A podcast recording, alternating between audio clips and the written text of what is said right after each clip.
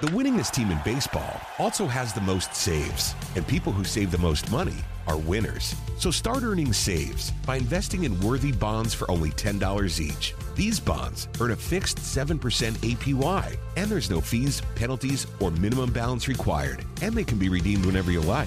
You can even round up everyday purchases to buy additional bonds. Go to worthybonds.com backslash save. That's worthybonds.com backslash save and save and win.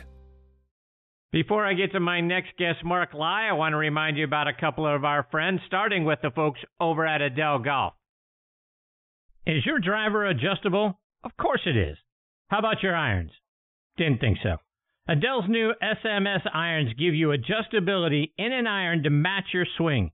These new irons come with three weights lined up across the back of the club. By moving the heavy weight to the heel, center, or toe location, you can match the club to your swing instead of vice versa. The result? Total control of the club face for more distance and accuracy. Your irons can't do this. Check them out online by going to edelgolf.com. I also want to give a shout out to our friends over at Squares Golf. Are you like me, always considering new golf equipment, maybe a new driver? Well, let me reset your thinking because I discovered Squares golf shoes. The patented Squares toe provides balance stability, and a wider base for increased connection to the ground, effectively increasing your swing speed by 2.2 miles per hour and an average of 9 yards of distance. Independent testing proves it. That's right. It's proven in science.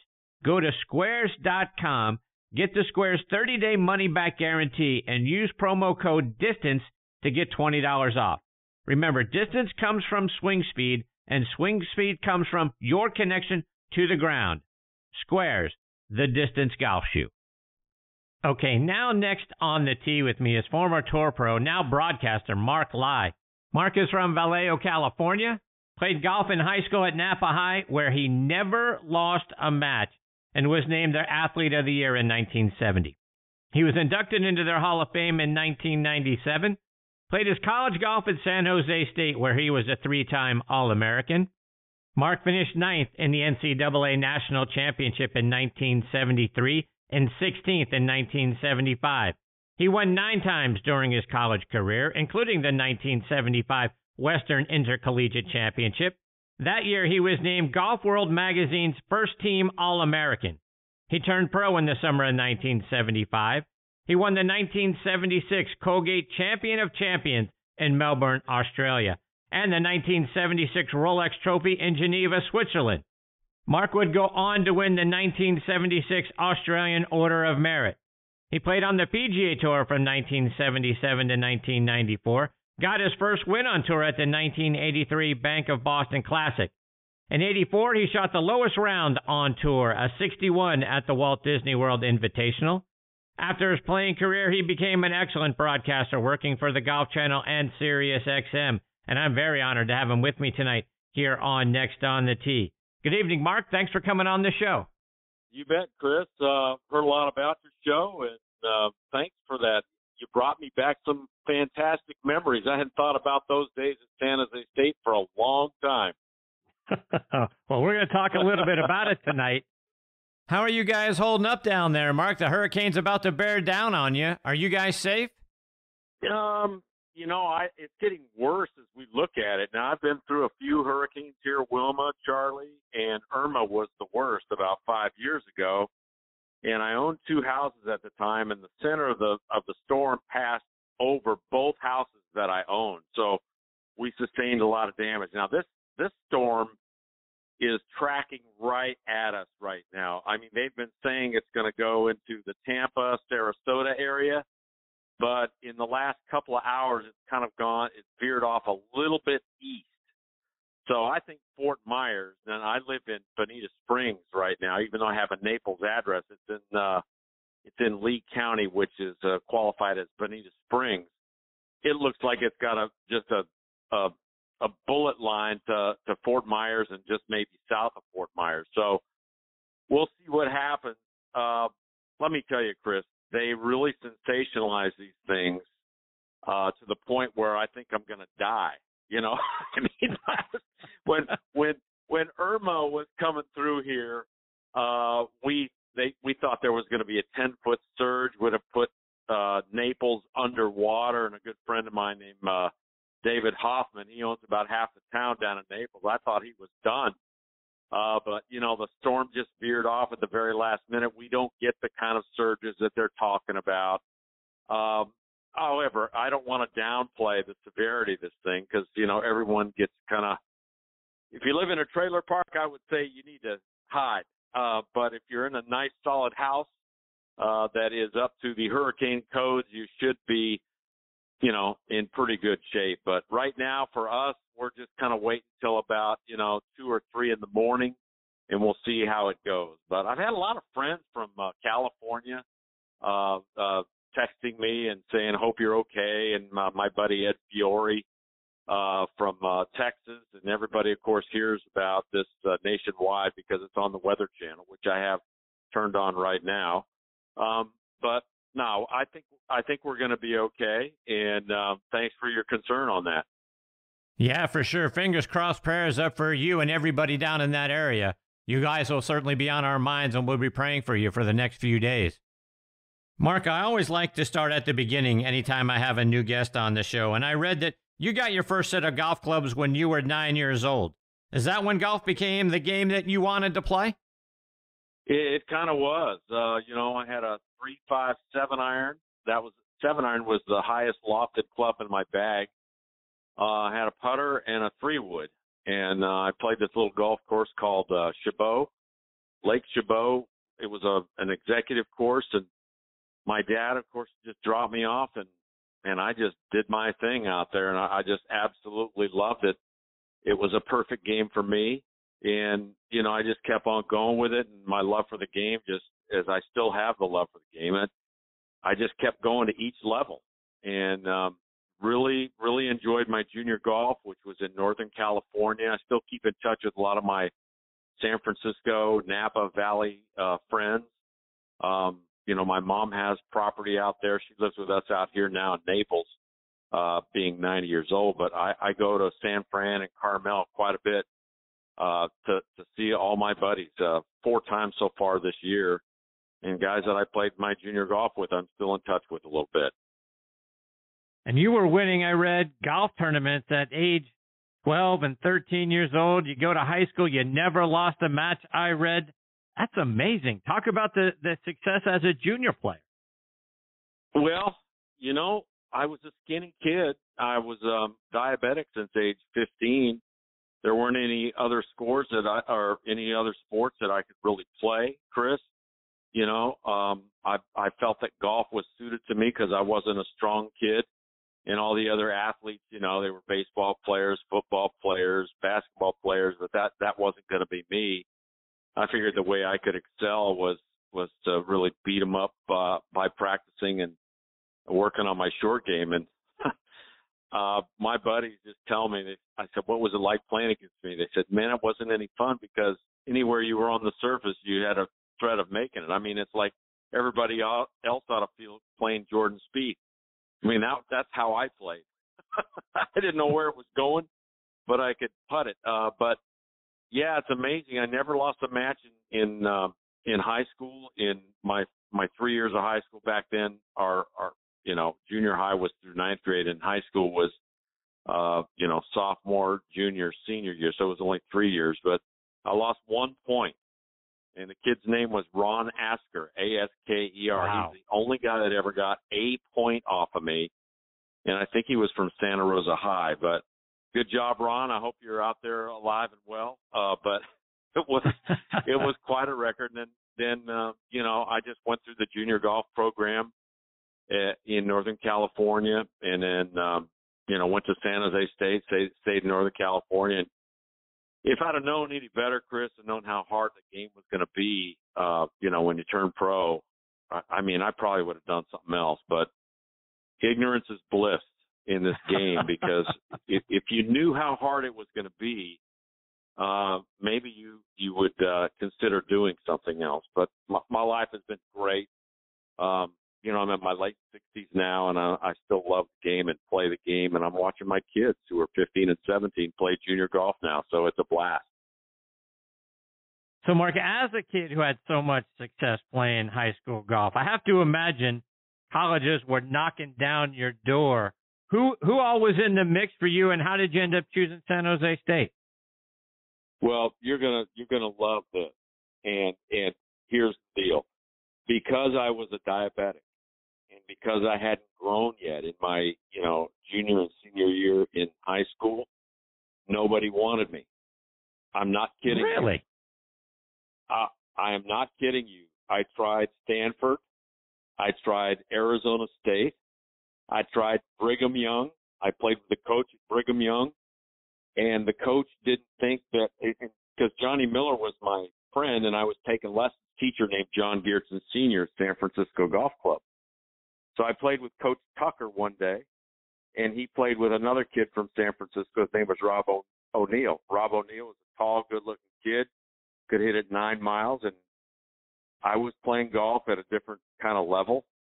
Uh, I was shooting low scores, but it looked like the worst round. But it looked like I was a 10 handicapper who had his career day every day on the golf course. so even though I was winning junior tournaments, it wasn't very impressive. So I never got an offer from any of those schools except for San Jose State. And San Jose State was kind of a commuter school. It it was it was right up my alley. So I got a full ride there, which basically consisted of about 160 bucks for tuition and 25 bucks a month for uh books. so, wow. So that was a full ride. Now here's the deal. when I played in college, uh I I started getting stronger. I grew one year um I mean uh like 40 pounds and 4 inches in height in one year. Being a diabetic, I wasn't able to really grow enough because I was being mis mistreated. My treatment was not good back then. So when I got to San Jose State, I had a great doctor. He, he helped me put on weight, and by the end of the college, uh, you know, career, I had done really well. But I will tell you this: I let those coaches know that passed over me, like the coach from Brigham Young. His name is Karl Tucker, a wonderful guy, and I love Karl Tucker. He was great to his kids, and I you know, we'd be looking at the board one day and I'd be on top of the board and I said, Man, Coach Tucker, I really wish I could have played for you guys. and uh the coach at uh at Arizona State was a guy named Bill Mann. Wonderful guy. He was always at the board. Uh he was doing the scoring at the board. And they had a great team back then. Charlie Gibson, a guy named you know, Arizona State had some some great players uh, through all the years. And uh, so I'd go to that board and I'd I'd look, hey coach, how you doing? Man, I really wish you had returned a letter from me that that I wrote you back when I was uh, in high school. And he said, yeah, me too, son.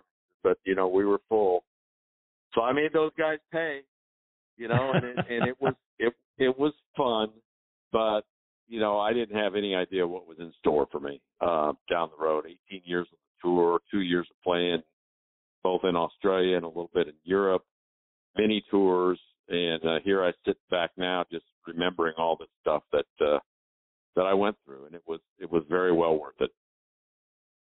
Mark, you mentioned great players, and you had a lot of them come through San Jose State. I believe Roger Maltbie was there and graduated right before yes. you.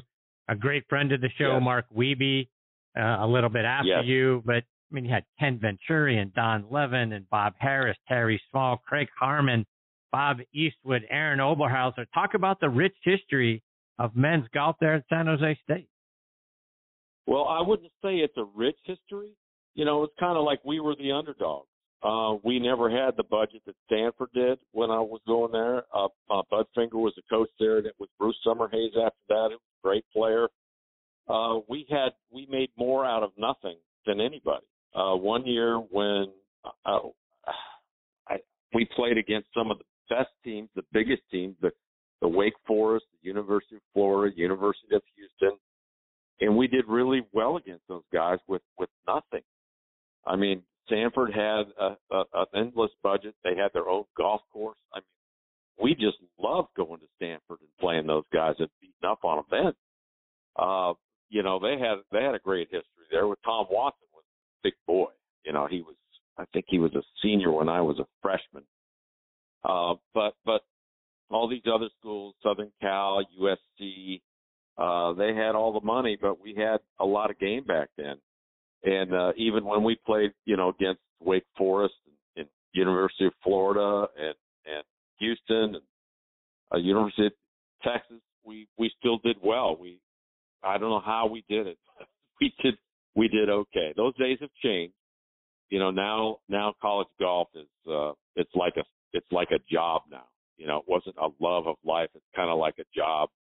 I talk to some kids that go to school uh, these days, and they say, "Oh my gosh, it's it's a full time deal." Uh, for us back then in the in the 70s, it was not quite um, that prestigious, but uh, still, it was fun. Mark, after you graduated, you attempted to get through Q school three times, and you were successful on the third try in the fall of 1976. You ended up finished tied for third over the course of that event behind Keith Fergus and Mike Sullivan. But along with those two in the field, you had a ton of great talent. A lot of guys that ended up playing long careers out on the PGA Tour. Guys like Graham Marsh, Vicente Fernandez, Jay Haas, Dick Mast, Jack Newton, Peter Jacobsen, Don Pulley, Mike Reid, Ron Strickland. I could go on and on about the great talent that year. Talk about finishing near the top of that field and what it was like getting through the six round Q school process. Well, I do remember one guy that missed it that year, and it was Curtis Strange. And uh, so that's how tough. Uh, Curtis Strange was arguably the best player in college golf, and he and Jay Haas were on the same team. And I remember Curtis calling his wife, you know, or his wife calling somebody else, and she was crying because Curtis had missed it. And uh, you know, it was just very tough. Uh, the good thing about Q School back in those days is they had it every I missed it by uh, one shot the first time, by two shots the next time. And then the third time I got it was basically a year after the first time I, I went to Q school. I said, how in the hell am I ever going to get through this thing? Because this is just a pressure cooker. Um, but, you know, I blew in there. I blew right in there. It was the wettest eight days I ever played golf in my life. It was in Brownsville, Texas. Every day I kept going we're saying, well, they certainly have to rain it out today. But uh, yeah, I remember those days. Uh, Graham Marsh was 10 years older than everybody in the field. I mean, he was a 32 year old uh, Australian player who had, uh, a, you know, repertoire and, and everybody kind of knew who he was. And so, so we were playing against guys like him. And then I think he ended up getting rookie of the year his first year I think he won. Uh, it was was Hilton Head his first year. So as a 30 or 31 year old rookie, uh, uh, Graham Marsh got the nod for that. But uh, yeah, it was basically a bunch of college guys and a few few players that tried to get through the school a bunch. It was it was tough. Uh, they I think we had like 400 players, and they took 20 uh, 21 players that year that I got my card. It, it was just never easy.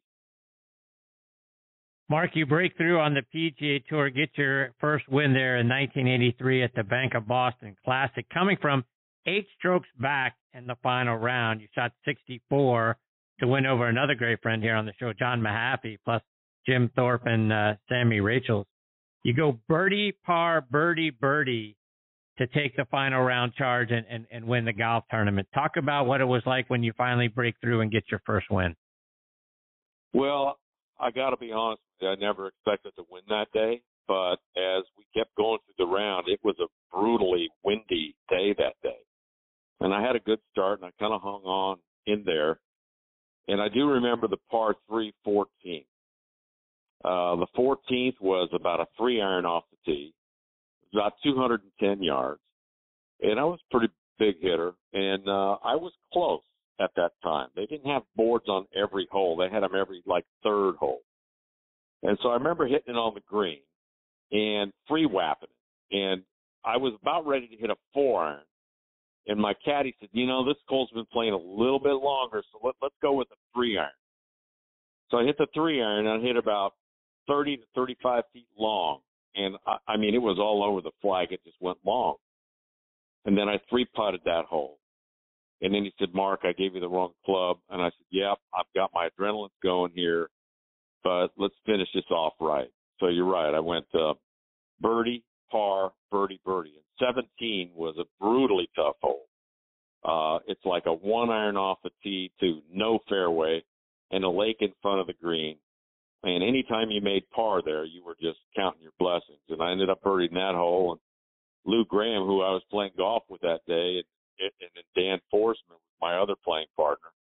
Lou Graham basically says, "Son," he says, "if you knock it, if you make birdie on this hole, he says you might have a shot on it." So I remember that Louis, sweet Lou.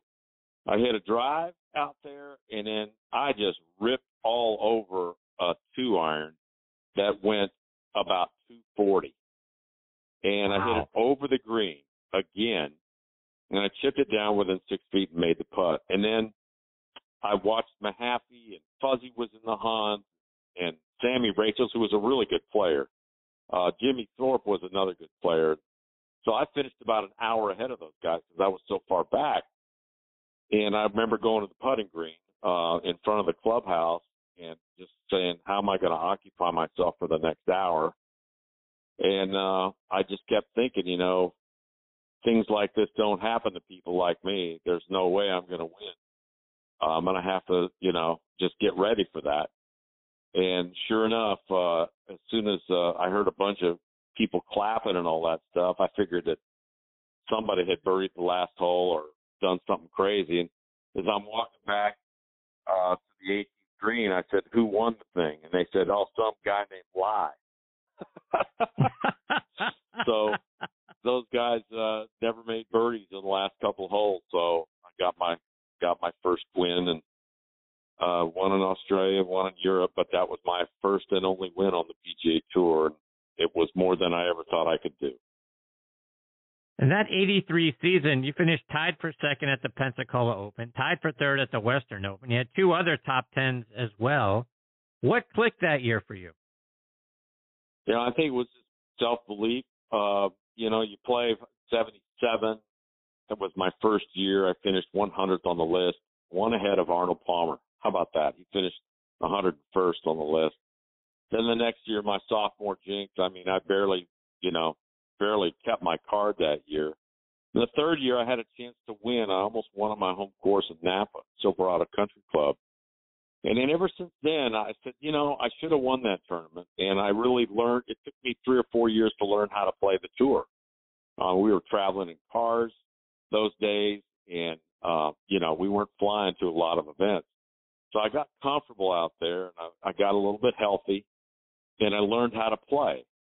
So that year was kind of like my coming out year, and I had another year in '84 and some other good years after that. Um, but I think you know, it's it's just a weird game. You never feel like you belong because you're always playing against guys like I remember playing with George Knudson and Lee Trevino uh, in the Houston Open one year. And I played with Jack Nicklaus and Lee Trevino in the same day in, in the Canadian Open at Glen Abbey. And then I'm playing with, you know, Tom Watson and Tom Weiskopf one time at, at uh, San Diego. And I'm saying, you know, how can you beat guys like this. I mean, this this is what you have to do. And so you look at yourself as kind of like a high school, college guy, and now you're playing against these these guys like Watson, you know, and you're saying Trevino, guys that are you know Hall of Fame guys. So you somehow have to convince yourself that you know you're as good as them. You're playing against them all the time. And you're going to have to beat them. So that's that's basically what happened. So I mean, for everybody playing in college right now, they're coming out of college and they're beating everybody. But back in my day, there weren't a lot of guys coming right out of college. Maybe uh, Hal Sutton at Centenary, uh, he came out and, won immediately, and so did Ben Crenshaw. But outside of that, there weren't that many guys that could really man up uh, with the big boy, and it was a little bit intimidating going out with those guys. So I think after about six years, you know. I said, okay, it's time to, you know, cut bait right now. And so it, it happened for me. And uh, I stayed out there till 94. And then uh, had some injuries, which which happen uh, in your 40s, and then uh, I retired prematurely. I still had a, a year exemption on the PGA Tour, and decided to forego that because I had a major hand injury, and it was going to take me a couple of years to get back. And I, I went to work at the Golf Channel, which was just starting out, and I loved it. And I never went back and took up my exempt status PGA Tour. I just stayed with Golf Channel for 18 years. Glad I did. Mark, just a couple more before I let you go. And you, you mentioned that you had another good year in, in 84. Like I mentioned in your intro, you shot the lowest round on tour that year, a 61 at the Walt Disney Classic on the Palm Course during the third round. Were you aware of what you were shooting, and did did 59 ever start creeping into your mind? It only crept into my mind when I was hitting my last shot on the final hole. Now the, uh, the I was I was in the middle of, of not playing very well. You know, I had shot I don't know 70, 71 or maybe 71, 72. And at Disney, you have to go low out there. So now in round three, they make the cut, and I'm saying, man, I've got to shoot something really good, but I'm at the Palm Course, which if you talk to players back then, the Palm Course is by far the hardest golf. Okay, that Magnolia was the course played on the final round, and you played the Magnolia, the Buena Vista, and then the Palm Course, and then once they made the cut, you went to play the Magnolia course. Well, that night, Saturday night, I'll never forget. I was watching a, an interview from Brad Faxon, who shot. It was on, excuse me, on Friday night. Uh, so I'm watching this interview with Brad Faxon. He just went around on on Friday and shot 63 on the Magnolia course, and I I just said, how can I'm shooting 71, 72, and I said, how can anyone possibly shoot that kind of number in golf? How can that possibly happen? Well, dang, the next day on the toughest course I just got out there and look, Chris, anyone plays this game for a living, it can happen because it happened to me. I went out to the Palm course and I just hit it perfect. And I made some shots. I actually hold a, a shot from the fairway from 140 yards. I, I hit a, a couple of par fives, made one eagle, and I was just make I was a birdie machine that day. So, and I was playing with amateurs. So I got on the last hole, and uh, my caddy was a guy named John. He worked for me at the Masters that year. Uh, when I dang near won that damn thing, but uh, I said, "How do we and he says, Mark, he says, you're 11 under out there. So I hit my tee shot out there, and I'm over this wedge shot, and it's about 130 yards out of the rough. And it, that's the first time it dawned on me that I could shoot 59. And that ball flew about six inches from the cup.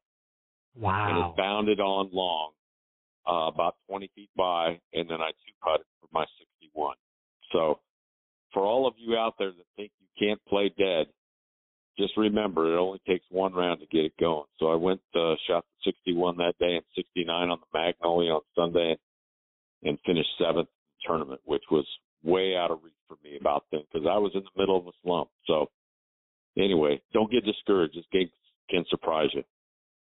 Mark, one more before I let you go. And I used to listen to your show on Sirius XM all the time. And there was a soundbite during the intro of the show where you said something to the effect of, You can tell yourself all you want that it's just another golf tournament, but it ain't. I speculated you were talking about Rory at Augusta National during that fight. Do you remember that and what you were referring to? Absolutely. I remember that because, you know, we play in a lot of tournaments each year, but there are special tournaments out there. Okay. One's the players, one's the, the U.S. Open, but the biggest one to me was the Masters.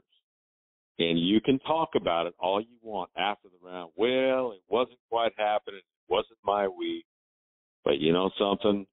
That's one week you can't get a pass on is the week of the Masters. and uh, Rory had his shot there. That's what I said. You may pretend it's another tournament, but it ain't, and that's the truth. I love that. That's one of my all-time favorite sound bites. Mark, let our listeners know how can we stay up to date with what you're doing, whether it's following you online or it's over social media. I'm doing nothing except social media, and uh, I basically had my time on the air. Uh, but I do have a, a little spot on uh, Twitter. It's called Let It Fly, F L Y E, and I get my licks into all these people that that that you know hate me. They hate. They. They. they and, and that's okay. My deal is is that I take a side, and you already are going to lose half of the people out there if you take a side. If you're a Republican or if you're a Democrat, if you say you're a Republican, you're going to lose half of your fans. If you say you're for LIV and you're not, and and you're you know over the PGA Tour, you're losing half of your fans. So I take that with a grain of salt. I always tell it like I feel it, whether it's popular or not, and that's how I take care of my uh, Twitter feed, and uh, that's what I do now. And in all of my interviews, I'm I'm there's nothing that makes me go with the way the wind is blowing. So I think that's why people have have uh, listened to me and watched me over all these years.